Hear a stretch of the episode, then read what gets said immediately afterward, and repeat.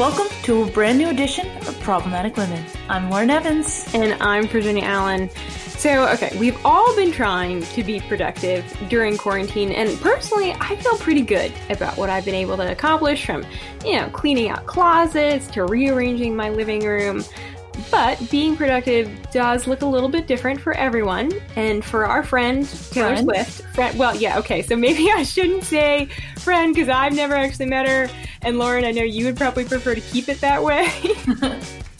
Uh, but for Taylor, COVID has been a really productive time. She actually recorded and released a whole new album in just four months. Folklore is the name of the new record.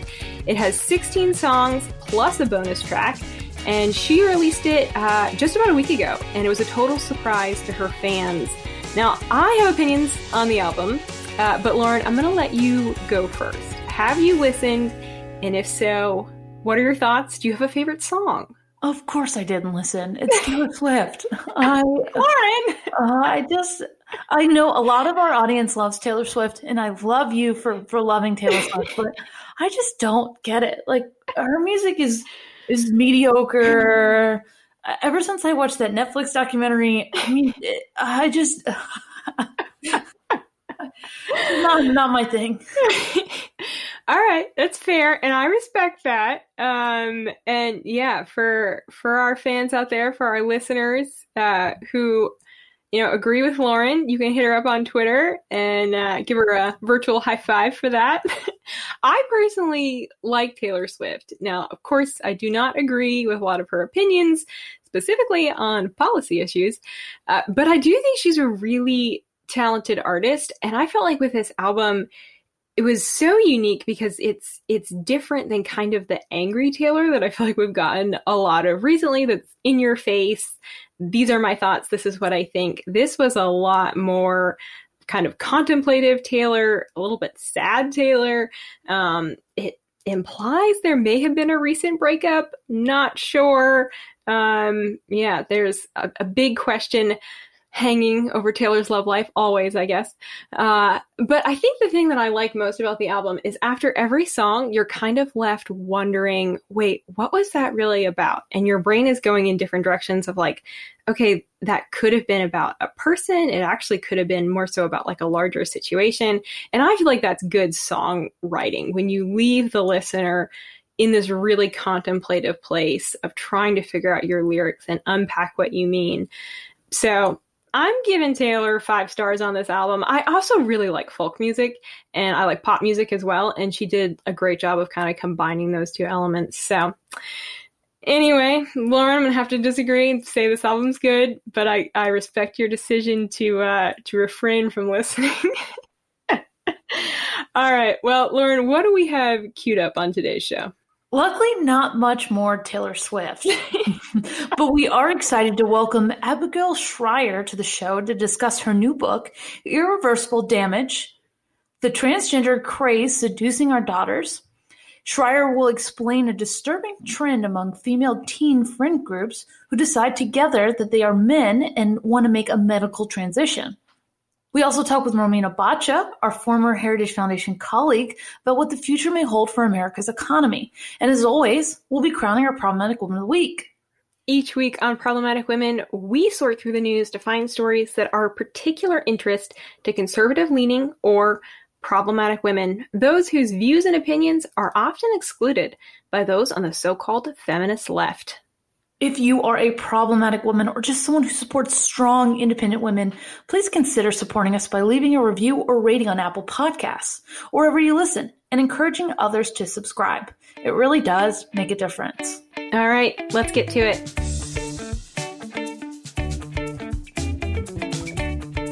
Hey guys, just a note before we get into our next interview. It's so important, and Virginia and I had such a great conversation with Abigail Shrier, but it does get a little graphic at times, so just a heads up if you have any little listeners in the car. The word transgender was pretty uncommon in mainstream media and society only 10 years ago. Today, we regularly hear about someone who came out as transgender or who has begun transitioning to be a male or a female. the rapid growth in those who identify as transgender almost feels more like a social trend. We talk on this podcast a lot about this issue because it affects more than simply just those who choose to transition. We know the impact biological males who identify as transgender can have on women's sports. And we know that for parents, siblings, and friends, it can be extremely challenging to watch someone you love mutate their body because they don't feel comfortable in their own skin. This is a really complex issue and a very sensitive one. Abigail Shrier has become an expert on the transgender issue in recent years. She's interviewed parents of children who chose to transition, transgender youth and adults, the doctors who perform the surgeries, and those who refuse to do so. Even individuals who have detransitioned. Shrier's research and findings are all composed in her new book, Irreversible Damage The Transgender Craze Seducing Our Daughters. Abigail, welcome to the show. Thanks so much for having me on. It's great to be here. So I want to start out and acknowledge you are not a conservative activist or any uh, part of any right of center think tank. You are a journalist. That's right. I, I think that's. I appreciate you asking that because I really, you know, I really wrote this as as an open investigation. I didn't have a dog in this race when I when I you know when I set out to do this project. Um, I really just wanted to explore what was happening to teenage girls. So can you tell our listeners how you got involved in this, you know, really hot button issue? Sure. So I, I wasn't actually interested in, in, in, taking this on per se. Um, a reader wrote to me. I write most often for the Wall Street Journal, and I had written a piece um, um, about the pronoun laws that we have in California and New York that assign uh, criminal and civil penalties for anyone who misgenders another person who uses the wrong pronouns or, or not their preferred pronouns. And I pointed out that this is straightforwardly unconstitutional in America. In America, you can't make people say anything, um, not someone's preferred pronoun, not anything at all. Um, and, uh, or the government can't rather the government can't make people say things. And a reader wrote to me and she said, I, have reached out to every mainstream journalist I can find. I can't get anyone to take this on. But my daughter got caught up in the, a craze. My daughter at 19 went, had gone off to college with a group of, of friends, decided she was out of nowhere. She, she had had a lot of mental health problems, anxiety and depression and whatnot, and decided she was transgender and had gone on a course of testosterone. And in fact, um, there are parents all across the country, and in fact, it turned out all across the West dealing with this very same thing. And uh, this woman who wrote to me, she was an attorney. She was correct. Uh, I couldn't get another journalist to take it on. I tried to pass it off to a real investigative journalist, which I wasn't. And um, when I couldn't get anyone else to take it on, I got back in touch with her, and I said, "All right, tell me what tell me what you know," and and, and it sort of went from there. Wow. So you make the argument in your book, Irreversible Damage, the transgender craze seducing our daughters, that the transgender movement is almost like a fad among young people and specifically teen girls that these these young ladies are going through a lot uh, and if they feel like maybe they don't fit in or they're struggling with anxiety and depression it can be easy to think maybe i'm feeling so awkward and depressed because i'm actually supposed to be a man.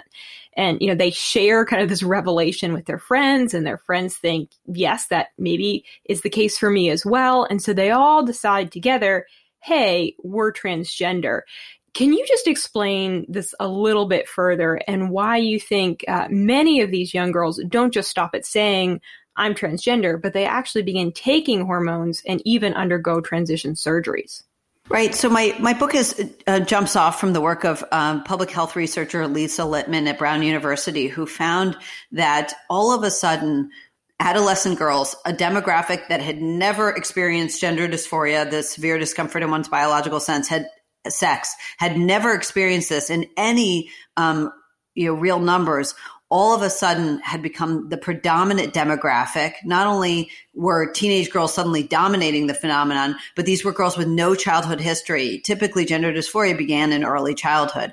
So she noticed that this was a giant epidemic and it was, it was peculiar. It didn't look like typical gender dysphoria.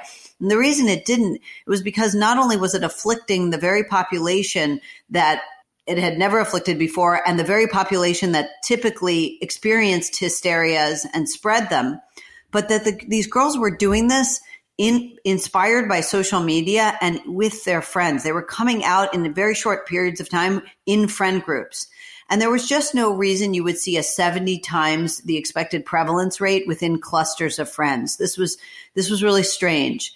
Um, and it turned out she was onto something. This is a phenomenon we've seen all across the West now. Adolescent girls claiming to have gender dysphoria spiked over 4,000% in Britain. Its uh, numbers are extremely high in America as well, um, and Canada and, and, and so forth across the West. And, um, and, and the problem, of course, is trans is a, you know, to get back to your question, is a chosen identity. So at some point you say, I'm really a boy. And then the pressure begins, well, well, prove it, right? Because you don't look like a boy. So at that point, that's when the pressure to start wearing a binder and then eventually move on to testosterone comes into play. Yeah, I, love, well, I don't love, but I'm so happy that this has a name of, of rapid uh, onset gender dysphoria because it really is, allows us to address the problem. Right. Um, she that that was the name Lisa Littman gave it um, because the thing to know is that it's totally atypical. This is not what gender dysphoria looks like. Gender dysphoria, we have a hundred year diagnostic history. It begins in early childhood, typically ages two to four. Little boys saying, no, mommy, I'm not a boy. I'm a girl. Call me a girl's name. I only want to play with girls. I am a girl, that sort of thing. And there are certain diagnostic, you know, um, symptoms of, of gender dysphoria like, like those. Okay. Um, very overt behaviors of insisting you're not a boy and that sort of thing. And it, in some, in overwhelming cases, it dissipated you know, as, as a boy got older. And most often the boys became gay men. And, and in some cases they became straight men. And in, and, and in a very small number of cases, you know, they stayed as what we used to call transsexuals. You're talking about 0.01% of the population. So one in 10,000 people, which probably means no one you know, um, or, you know, certainly no one you went to high school with. Now we have 2% of high school students claiming to be trans. So that's 1.1 um, million American kids are, are, are high school students. And, you know, from the people I interview, I expect that number to be much, much higher um, you know, since 2018 when that was taken, because when I get calls from parents, they're telling me 15, 20% of their daughter's seventh grade class is claiming to be transgender. So what role do the schools play in this? I mean, are are students learning about gender identity in their classes at school? Is this only happening in, in sex ed classes? This is very pervasive. The thing to know is that gender ideology is taught in schools. It's extremely pervasive. It's mandatory throughout the California public school system and it's taught in many public school systems. But not only that, it's been brought in in a voluntary basis by many teachers who have taken it upon themselves to teach this. And, and what does that mean? Does that turn a kid into a trans kid? No, of course not. What it does is it puts the idea in the child's head. A drum beat begins in kindergarten your your sex was assigned at birth by a doctor, but you only know who you really are. This is told to the kids from kindergarten on. And then what happens to these girls is these teenage girls, highly progressive, middle class upper middle class girls, they tend to be white girls overwhelmingly, and they go through distress. They don't fit in. They they're uncomfortable. And when they, you know, d- during puberty, especially, they, they have high rates of anxiety and depression and they hit puberty and they're uncomfortable in their bodies. And that's when the drum beat that's been taught to them since kindergarten sort of readily leaps to mind. And they think, well, I, I certainly don't feel great as a girl. Maybe I'm really a boy. And how does social media exacerbate this problem? The number of trans influencers online are legion, and they are very charismatic and they're really enjoyable to watch. Their videos tee up automatically. And I would say they are like the worst influence in every high school times a thousand, right? Because they they tend to have a lot of advice. They tell you going on T will solve all your problems. They seem very cool. Their videos are intoxicating. You don't even have to go looking for them to find them. Very often kids will come across them on art sharing websites or other seemingly innocuous websites. And they're a little older, right? They're kids in their 20s making the videos. And they, they really promise that if you just, you know, sort of accept that you're really a boy, if you just, you know, start a course of testosterone, all your troubles will disappear. So what I guess it's a wild argument that is being put forth here. So you use that phrase uh, that going on T. Uh, explain that, um, and then you know is is there some legitimacy to you actually do feel better as a woman if you start taking testosterone? Like, how does that physically affect your body? Right. So the thing to know is that first of all, the, these girls who are prey to this hysteria, and it, it, it's you know, it's girls who are already lonely. Now, I say that, but they aren't uniquely lonely in a certain sense. And that is, this is the loneliest generation on record. They spend far less time with their, with their peers than previous generations and far more time online. So the, so they don't talk to their girlfriends about their discomfort with their periods, with their bodies, whatever. What they do is they take their troubles online where this group of influencers can't wait to promise them, you know, all kinds of things, including going on T will solve your problems. And the truth of it is the sort of insidious thing about testosterone is it has certain good effects. Okay. Now these girls are getting it at 10 to 40 times what their no- bodies would normally handle. And, um, and it does a few things. One, it delivers euphoria so the girls feel great and they think, oh my gosh, I was right. I really was supposed to be a man. It seems to confirm that.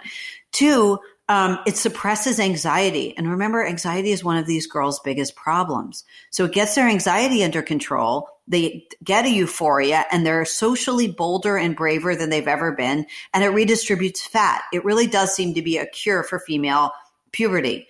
Course, there are lots of negative side effects. It comes with enormous cardiac risk, uh, you know, several times uh, the rate of heart attack because testosterone thickens the blood. It um, uh, leads to, in addition to a permanent you know, hair, body and facial hair can alter facial features, lower the voice. It re- it alters private anatomy. It leads to clitoral enlargement, uh, which does not seem to go away. And then the biggest one, you know, that that we're aware of is infertility. Um, it can raise the risk of endometrial cancer significantly, which is why doctors will recommend a prophylactic hysterectomy if you've been on it for five years. Wow, those are some major changes to the body. And I wanted to get into kind of what safeguards are are in place or not in place? And what is the process of a young girl decides that she's transitioning? How does she go from from that step to uh, you know the hormones and then even eventually the surgery? If you talk to transgender adults as I as I have of previous generations, they will often tell you that there was a process that they went through to to begin their medical transitions. The thing to know today is that it is it is easier to get testosterone for for a teenage girl very often than even to get her ears pierced. The age of medical consent varies by state. In Oregon, it is 15. In Washington state, you're entitled to mental health care without parental permission at 13. Um, so the age at which you can give informed consent varies by state. And there are clinics all across the country, including places like Planned Parenthood that give out testosterone on, on a first visit without even a therapist note. So the, you basically, you go in, you sign a waiver, you insist you have gender dysphoria and you walk out that day with a course of testosterone, which is a schedule three controlled substance. Wow. So Planned Parenthood is really kind of the the leading provider of a lot of these drugs. Is that what you're saying? It's certainly a leading provider. I don't know if it is the leading provider, but wow. um, yeah, it is a major provider of of testosterone, and it's it's very easy to obtain. Now, what about from from a therapist perspective? You know, how do conversion therapy laws affect what a therapist can and can't say to a teenager who comes to them and says, "Hey, I'm I think I am maybe a man or maybe a woman." Um, you know what what laws restrict what they can and cannot say. So conversion therapy bans, which we now have in I think 19 states last time I checked, um, really were a Trojan horse because they they sort of purported to ban you know so-called gay therapy, gay conversion therapy, which of course brought to mind the really grisly practices, electroshock therapy and whatnot used in prior eras. So they purported to ban those things, but they actually included um, gender identity language as well as you know being broad bans on, on all conversion therapy. They included gender identity language, which meant for the first time, therapists could not allow a child to get more, you couldn't contradict a, a person who came to you and said they, they had gender dysphoria and that their problem was they were in the wrong body. Um, it made therapists extremely nervous to do that because if they didn't go along with it, they might be have been um, uh, accused of converting someone out of their gender identity. So the they no longer were free to make to even they no longer feel free even to suggest, wait a second, you have a lot of other mental health issues. Why don't we deal with those first? They don't even feel free to say that. Wow, that's wild. Um, it's really it's not allowing a therapist essentially to to do what they've been trained to do. Um, but you you talked with a lot of teen girls when you were writing this book, young ladies who either had transition or were moving towards that step. What were their stories? What did they tell you about how they were doing now that they were, you know, taking hormones or maybe had had a mastectomy or other surgeries? Um, yeah, tell us a little bit about what they had to say. You know, if these girls had gone off and were flourishing as, you know, identified boys, I wouldn't have written the book. If these girls weren't cutting off their families, experiencing massive depression, you know, not not dropping out of college, um, not getting jobs, I, I, I, wouldn't have written the book. I sort of would have said, okay, they made this life choice. That's up to them. But instead, it was a picture of girls in terrible anguish whose whose solution they're running to, um, you know, surgeries and hormones had not made them feel better at all, and they certainly weren't thriving. And I'll I'll give you one example of a young woman, Desmond, who told me the moment that she identified as transgender in high school, she got so much celebration, not only from the school therapist and from the school, but from every doctor she talked to, everyone, you know, insisted she was right and she was brave and so forth. And she went on testosterone and the testosterone, um, which is delivered in extremely large doses to women, 10 to 45 times what their bodies would normally handle, um, uh, caused uh, uterine cramping, which it can do. It causes vaginal atrophy and uterine atrophy. And the uterine cramping was so severe, it necessitated a hysterectomy. And when she only when she woke up, and I think she was 21 at the time, when she woke up with a hysterectomy in the hospital, all of a sudden she didn't have any cheerleaders around her anymore. And for the first time, she realized this has been a horrible mistake, and and and no one was really there to guide her anymore. Yeah, no, I mean that that seems like all young teenage women want is is attention and to, to feel part of something. But I wanted to get a little bit deeper into what tr- detransitioning looks like. Is it as simple as stopping taking the testosterone, or you know, do you need to get another surgery to change back? Oh, um, so it depends. It depends what you've done, but the alterations, of course, many of them are permanent, um, and it depends. Um, so you you can't change some of these things back. Um, and some of them can. You know, everybody's body is a little bit different. If you remove breasts, that's it. The game over. You you can't get you can't get the, those functions back. You can't ever breastfeed, and you can't ever uh, probably ever get any kind of erotic sensation that you once had. Um, you know, breasts. They they you know I, I talked to surgeons and I learned that breasts are actually far more complicated organs than people think. Um, it really isn't just the, you know, appearance of a breast, but there's a complicated structure there, and it's all that functionality is destroyed. Um, but a, as for testosterone, um, some of the effects of testosterone will go away, and some won't. So, um, you know, I, I, you know, the you know, body and facial hair is there to stay. Um, the um, you know, it'll change your voice. It'll change your. Um, it may may permanently have altered your features a little bit. It, you know, it, it really depends on the body, you know, on, on the individual um, and, and their, you know, particular makeup. So, what are the emotional effects of a woman who starts taking those pills and then decides, okay, this isn't the road I want to keep going down, but they have, they've caused that permanent damage to their body? You know, the detransitioners are a group of very brave, um, you know, men and women who've, who've come to, you know, they, they certainly have a lot of clarity.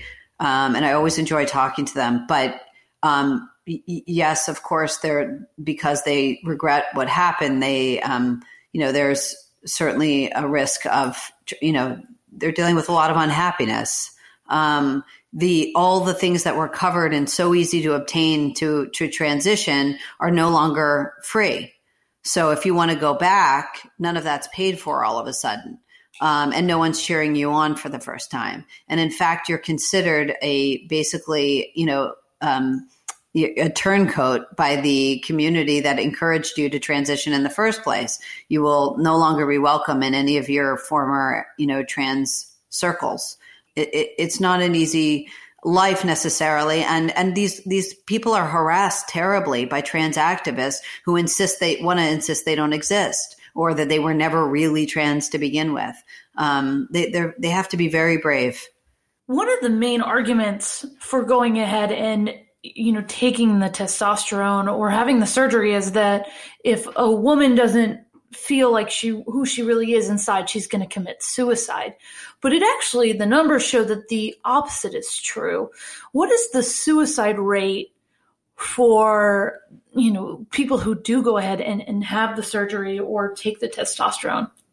So i don't know that we have good numbers on that. Um, um, first of all, a couple of things. It, it, it depends what you mean. Um, there are long term studies, obviously, of male to female transsexuals, but this is a fairly new population of these girls who suddenly decide they're transgender. Um, we, have never seen numbers like this before. Between 2016 and 2017, the number of, of um, biological females getting gender surgeries in the United States quadrupled.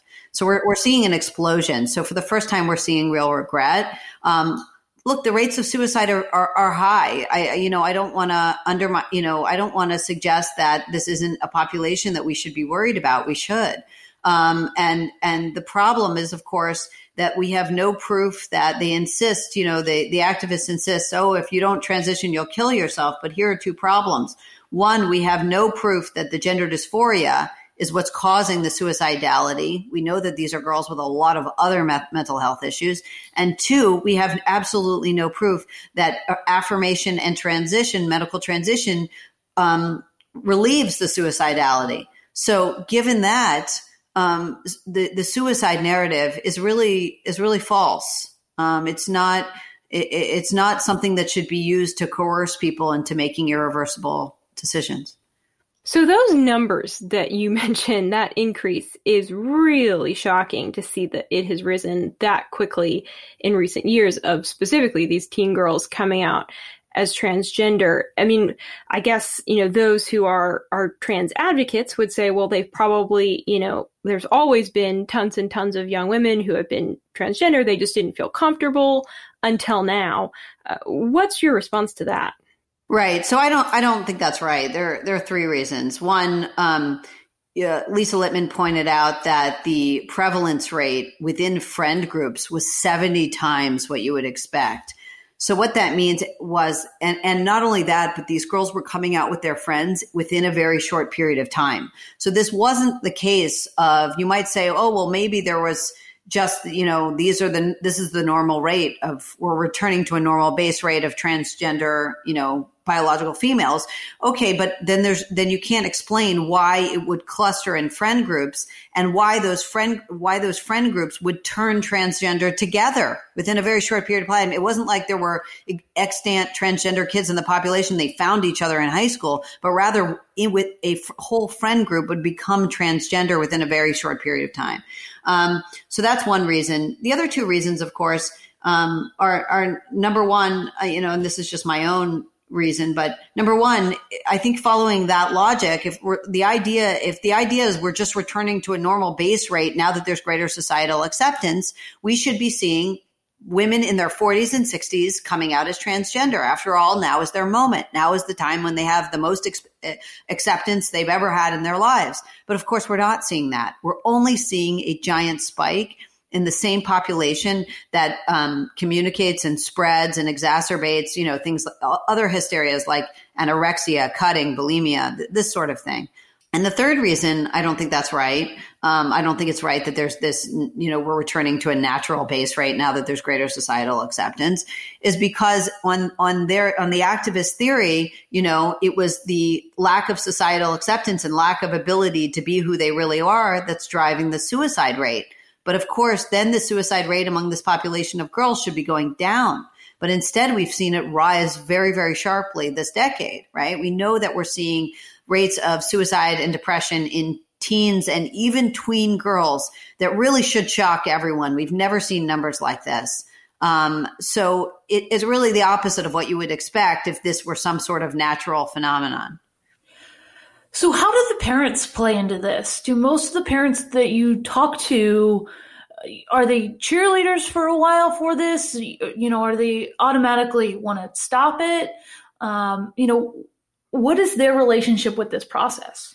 So the parents I interview are overwhelmingly politically progressive, which um, I think has to do with a lot of things. But one one one reason is, of course, their kids are in the schools that that have a lot of gender ideology in them. Um, and they're overwhelmingly politically progressive. And what happens is the girl comes out at 11 or 12 or 13 and says she is gay or she's pansexual or she's asexual. She makes this announcement. And these parents who are very concerned, very loving, and very devoted parents, and they love their daughters very much, and their daughter's a very precocious young girl um, who also has anxiety and depression very often. Um, they they they they want to make her feel good and they say okay honey you're gay that's great let's let's go to the pride parade or we want to support you in this. And in many cases within a year or so the girl then kicks it up a notch and she says actually mom i'm really a boy. And it and a lot of the parents tell me this because they say you know i supported lgbtq rights my whole life but i wish i hadn't sort of so completely embraced this because I think my embrace of of her announcement at 13 led her to rebel even more. And and I think there's something to that, meaning that the, what the girl was asking for was an opportunity to individuate. But but Gen X parents are so eager to co-opt and, and helicopter and be there for every one of their daughter's announcements from I want a, a new ear piercing to anything else. They want to be right there with her and they want to do it too. That sometimes when they don't let her have the rebellion, they don't recognize her sexual identity announcement as a rebellion and they co-opt that, she then she then goes for something more. So then what is your advice to parents whose daughter does come to them and say, I think I'm a man? I mean, are are there resources out there that parents can turn to? Yeah, there are great resources. Parents of ROGD Kids is a great one. Uh, there's also Fourth Wave Now. Um, but I, I, would say that, and there are good psychologists, although they are they are harder to find because so many of them practice affirmative therapy. So so many of them are, will will actually just work to ingrain this further in, in her mind. Um, and you know, anyway, parents have called me. Parents called me just a couple weeks ago. One parent called me to tell me that because of quarantine, she overheard her daughter's um, therapist, and the therapist had promised that she would never be a, an affirmative therapist. She wasn't going along with this because, of course, they didn't think that was the daughter's real problem. And lo and behold, she was able to overhear the session, and the, and the therapist is using her male name and pronouns, and you know, uh, and helping ingrain this. And and that's that's a, that's something I've hear again and again. So, what can parents do? Um, number one, they they depending on the age of the child, they really need to get their kid off social media if they can possibly do it. If we're talking about a tween or young teen, and you can bar social media, it's a really good idea to do. We know that it's linked to extraordinarily high rates of depression and anxiety. It's literally pushing a mental health crisis on our our teen girls. We really should they shouldn't be on it. Um, but two, two, a few other things. Number one, they they they they should oppose gender ideology in the schools. Parents have no idea how radical it is, how aggressively it's being pushed, and it's really confusing an entire generation. Um, and we're seeing that. We are seeing rates of LGBTQ. I mean, you know, just this year, I think in 2020, I think it was even 2020, there was a news report that um, um, at Evergreen State College, half the student body was identifying as LGBTQ. So we know these rates don't make any sense they really aren't organic or natural in the population. So, uh, you know, pushing a, a new, you know, gender ideology, pushing the idea that they, these kids need to experiment with a new ideology and a new orientation and new gender is really producing a lot of these kids who identify as trans. We need to get that out of the schools. And then another thing, and by the way, that doesn't mean we can't show compassion for transgender students in the school. Of course we should, but we should reject the notion that in order to show compassion, we have to indoctrinate an entire student body. And, and the third thing I would say is it's really important to, to remind parents that they're the parents for a reason. Their daughters may hate them for a while when they, you know, put limits on her but they don't have to go along with every pronouncement she comes up with. And they don't have to think she's right about everything she says about herself, even claims about sexual orientation or sexual identity. She may just be 11 or 12 or 13. So, um, um, anyway, those are, those are three, uh, quick ones. So this isn't, transgender isn't a new phenomenon. Why is this moment unique in the medical history of transgenderism? You mean why are so many people coming out with atypical gender dysphoria claiming to be trans today? Yeah. Why mm-hmm. today? Mm-hmm. Well, uh, a few reasons. You know, girls, we've always had this population of girls in severe distress, okay, um, in, in, in, a lot psychological pain. Um, it, they've never experienced pain in the in the numbers they have today, but there's always been these girls in pain who look to the culture for an explanation. And in prior decades, they said, "Oh, I'm so fat." If I just threw up more or if I just stopped eating, I will, I'll be happier. Um, and they, they, in that, in that way, where they really increased and spread their own anorexia and bulimia through their friend groups. So today they're doing it with this transgender identity. They're doing it with, oh, if only if I were a boy, my, my troubles would go away. Um, the, the thing is today, for one thing, we're seeing girls in greater psychological pain than we've ever seen. Teens and tweens um, largely fueled by social media and feelings of inadequacy it produces, are more unhappy and in, psychological pain than we've ever seen before. Um, these are really fragile kids. They've been really um, helicoptered, and they they are you know things that would be humdrum to prior generations are absolute crises for these girls, like getting dumped like not fitting in with a group of friends, like losing a grandparent when you're in middle school. These aren't these are unpleasant things, but there are things that other generations were able to take in stride, and for these girls are absolute crises. Um, so that's part of it. And that, and I think one part is that they've noticed that girls and women have really fallen in the in esteem in the broader culture. They see the men; they know men can waltz right into their um, bathrooms and shower rooms now, claiming to be girls. Um, they they know they aren't being protected, and and they know very few even women are standing up for them. Wow. All right. Well, you can find Irreversible Damage, the transgender craze seducing our daughters on Amazon, Barnes and Noble, your local bookstore. It's also available on Kindle and through the Audible app. Abigail, thank you so much for your time today. We just really, really appreciate it. Thank you so much too. I just want to highlight your compassion. Um, you know, it's such a difficult issue, and you're so compassionate to both sides. It's just been really a pleasure talking with you. Oh, thank you. Thank you very much. All right, now stay tuned for our conversation with Romina Boccia about the future of America's economy. But first, I have to tell you all about a truly great way to stay in the know on current events this summer. The Heritage Foundation offers multiple live webinars every week that dive into issues facing our nation today. What I love about these webinars is that they offer expert analysis on things like the state of our economy, our relationship with China, how the medical community is fighting COVID 19, and much more. So go ahead and visit the events page on the Heritage Foundation website and start learning today. We are joined today by Romina Boccia, the former director of the Grover M. Hermann Center for the Federal Budget at the Heritage Foundation, and just a dear friend of the show. Romina, thanks so much for coming back today. Thanks for having me. You recently transitioned into a new role, but we are so happy to have you back one more time because you've just been such a great guest so many times. Romina, in a few minutes, we're going to talk about the state of the economy. But before we get into it, I want to ask about your story and how you immigrated to this country.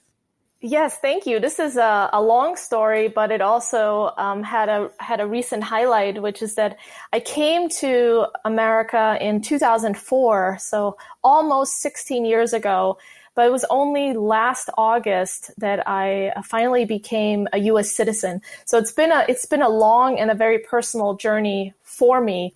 And when I first came to the United States, it was right after high school, and it was almost by accident. I was looking for a different experience to go abroad so I could clear my head and figure out what I wanted to study or what kind of profession I wanted to go into.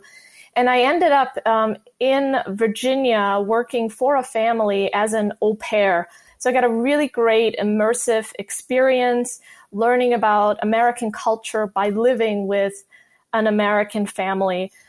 And I just really loved um, my experience. And what what I realized is that this uh, this land of opportunity that people talk about is not just a slogan, but it's really true. I really got the feeling, and I think I've lived this since coming here, that anything is possible in this country. It doesn't matter where you come from, your cultural background, anybody can make it in America. This is a land where if you if you work hard and with a little bit of luck, um, you can really get ahead and realize um, any and all of your dreams. Um, and the other thing I found so remarkable, and which was one of the driving reasons for me to become an American last August, is that anybody can become American. This is a land that was made up of, of immigrants. And it doesn't matter your color or race or your country of origin. Um, anybody is welcome here and anybody can become American. Well, Romina, right now, unfortunately, uh, I feel like America is not doing very well in the news. It's it's being spoken of very negatively, uh, and what you're saying, we're not hearing a lot of people say. And you know, you you could have come to America and maybe stayed for ten years and kind of built up your career, and then returned uh, back back home. But why why did you decide to stay and make America your your new permanent home? Yeah, because America is my home now. I went to I went to college here, and the opportunities even then were so open ended. I, I didn't have to make a choice of major. I could I could really figure out where my strengths were, where my interests were, and where those two intersect to uh, to make a career based on my my skill set rather than some predefined professional track, which is how the system was operating in Germany at the time. I also love the fact that in America, if you if you work hard, uh, you can do anything. It you don't have to come from a wealthy family or even a middle class family. You can start from nothing, and and make it in this country. That that's just been my own experience. Um, because I, I grew up in, in poverty in Germany. My mom is disabled. We were on welfare for a while, and when I came here, I, I, had very little to start with. And now I own my own home. I am happily married. I have a master's degree from an American university. And I led a, a, research center at the most influential think tank in the world, uh, at the Heritage Foundation.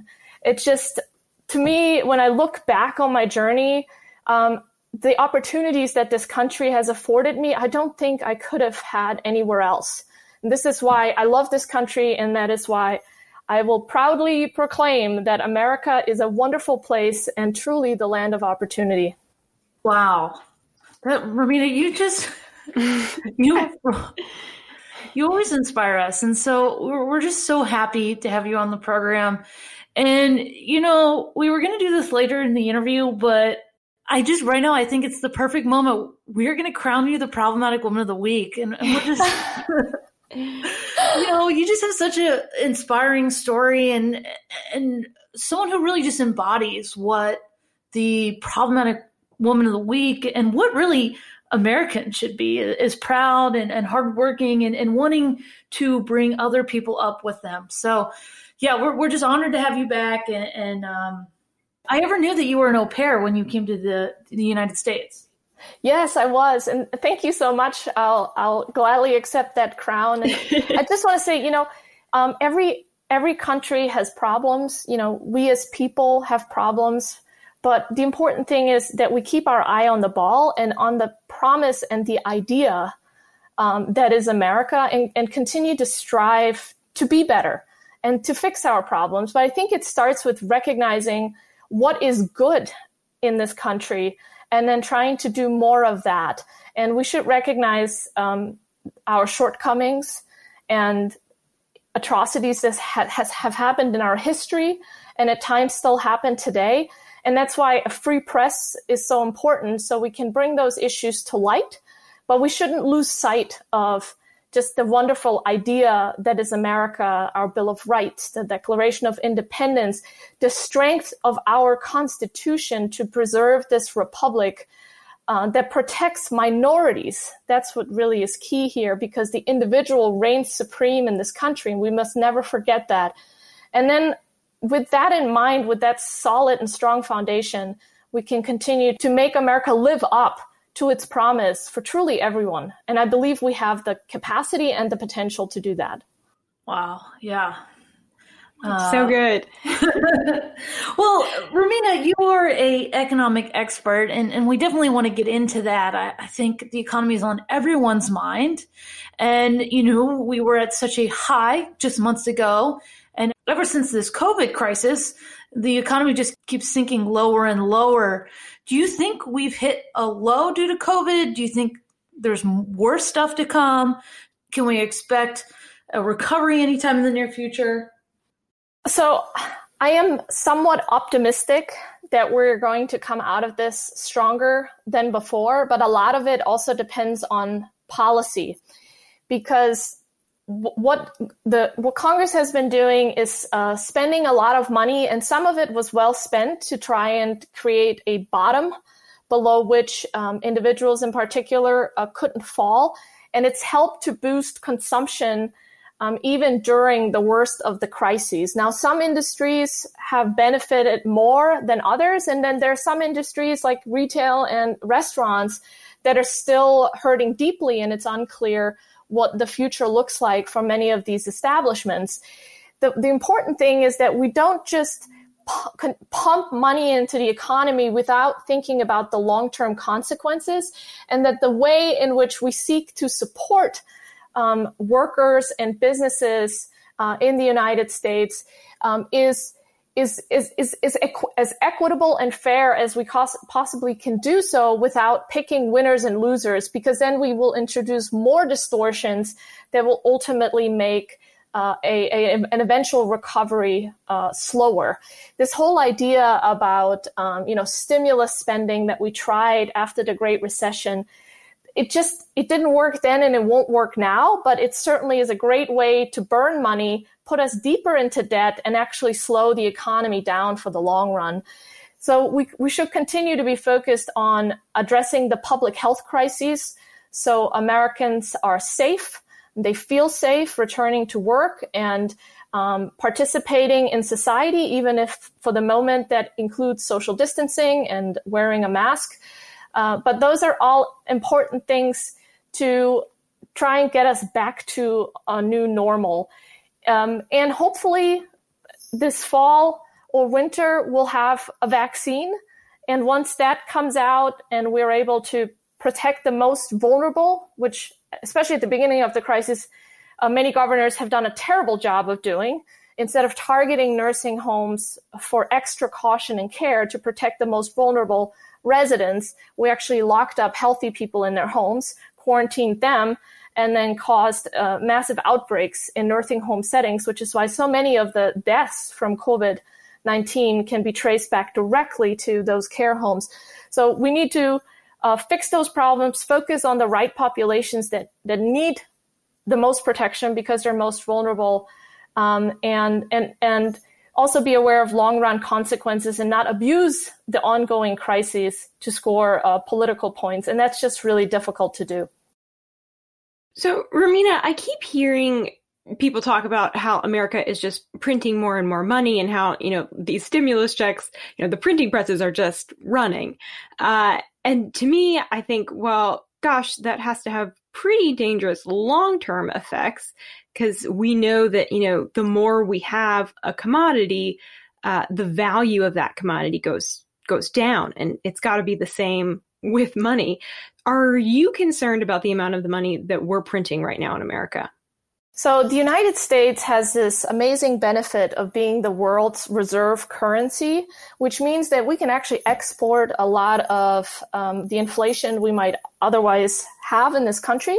Because last I checked, roughly one third of all the dollars we create in the United States leave the country and they don't come back. They end up getting used in global markets or they act as a reserve currency to stabilize other countries' currencies and uh, that is a benefit that um, that no other country has, and so that's why we've been able to print so much money and not see immediate consequences. And this didn't start with the pandemic, but um, the Federal Reserve became very active uh, with money printing during the Great Recession. Uh, it was called quantitative easing, but it's basically the same thing. And so um, the concern, what I'm most concerned about, is not the short run, the short run up in the debt that we're experiencing now as we're trying to fight this pandemic, but are we making progress after the pandemic is over to address the structural drivers of growing spending and debt? And the primary driver there is um, healthcare costs. And as the government has played a larger and larger role in controlling healthcare in this country, and the third party payer system that came out of World War II with employers providing healthcare and there really not being a market for individuals and doctors and hospitals, but this very distorted system. I think those have been the primary drivers of the run up in costs in our healthcare system. And I think healthcare is something that is going to uh, continue to be in- incredibly important for Americans and the ability to be able to have access to care, uh, quality care, but at affordable prices is something uh, that we we're we're struggling with. Now, I'm optimistic because of all the waivers this administration has granted, and all of the ways in which the pandemic has really highlighted the distortions in our healthcare markets, uh, many of which are caused by regulations and administrative burdens. And I hope that some of those temporary waivers will become permanent um, and other initiatives this administration launched, like association health plans that make it possible for freelancers and independent contractors um, to gain access to health benefits at the same um, with the same tax benefits as only an employer could previously. I think uh, those are all moves in the right direction. And if we continue with this momentum, then we can address those structural drivers that threaten to throw the United States into a fiscal crisis um, in, in, in the future. And when I say future, um, I'm thinking possibly, you know, 10 to 20 years from now, depending on what happens between now and then. So I don't think it's too late. Um, and we continue to benefit from our status as a world reserve currency, but that also hinges on our ability to continue to uh, convince investors that the United States is a country that has a strong rule of law that we're a stable country, a stable republic, and that it's the best place for people to put their money, especially in crises. And for as long as uh, we maintain that standing, um, we have a lot more leeway when it comes to fighting crises like this pandemic, including uh, by printing uh, lots of money. So before the pandemic, we were experiencing record low unemployment, not just as a whole, but you know, also with groups like African Americans. How long do you think it'll take us before we can, you know, get back to normal? That is a very difficult question. We, we really see when we have a strong economy and unemployment um, hits record lows, it's the most vulnerable populations, not just minorities, uh, but also individuals with disabilities that uh, tend to benefit the most from a tight labor market. Um, how long will it take to, till we get back to it? Well, after the Great Recession, it took almost 10 years now, this is a very different kind of crisis because this is a public health related crisis. So, arguably, once we address um, the public health threat effectively, we should be able to um, return to a stronger economy much faster. Now, there's a lot Congress can do to make sure that happens. And that doesn't mean stimulus spending, but actually means the opposite. It, may, it means um, clearing the way for entrepreneurs and businesses to um, get established again, to buy up um, failing businesses and um, the, the capital assets that come along with that, and do so without unnecessary regulatory restrictions. So, my colleagues and I uh, published a paper on what Congress can do to drive the recovery, and it really comes down to making it uh, much, much easier to hire people, train people, allow people to work across um, state lines, and making it simpler um, from a tax perspective and regulatory perspective, like occupational licensing is still an impediment for many people to work in another state if they have a licensed profession. Those are all things where lawmakers at the state, local, and federal level um, can clear barriers to allow the economy to recover much more quickly, to be able to get especially the most vulnerable people uh, back to work and, and and back to uh, hope as well, and and hopefully being able to do so that doesn't take uh, ten years like it did uh, uh, after the Great Recession. Romina, thank you so much for joining us today. It was awesome just to hear a little bit more about your own personal story and also to hear some of your expertise about our crazy economy right now. Thank you so much. Thanks for having me. It's easy to get overwhelmed by the 24 7 news cycle. If you're looking for a way to keep up with the news that matters, the Daily Signal podcast brings you the top news of the day. Host Rachel Del Guidice, Kate Trinko, Rob Bluey, and myself, Virginia Allen, bring you headlines and interviews with lawmakers, authors, and conservative activists. If you're a conservative who wants to be on top of the news, check out the Daily Signal podcast, available every weekday morning. All right, it is now time for the Twitter question of the week, except uh, we're changing it up and we're actually going to start doing a Twitter poll of the week. We did a poll a few weeks ago and it was such a success that we decided we're going to give you ladies what you want and we're going to keep the polls coming. So this week's Twitter poll is Do you like Taylor Swift's new album, Folklore? The poll is posted on the Daily Signals Twitter page and I will share it on my page as well, Virginia underscore Allen five. Lauren, I'm sure you're going to share it. You'll be able to find it. It's going to be all over Twitter. So give us your opinion on the album. We want to know. Yes, I will 100% share it. If you guys don't follow me, my Twitter handle is at Lauren E. Liz Evans. Probably the best source for both feminist conservative news and college football all in one place. so true. So, so true. And with that, that's going to be it for this week's edition of Problematic Women. Join us next Thursday morning for a brand new edition. And in the meantime, please subscribe and share. Conservatives need your support in the podcast world, and we would greatly appreciate a five star review on Spotify, SoundCloud, Apple Podcasts, or wherever you get your podcasts. It really does make a difference. Have a great week.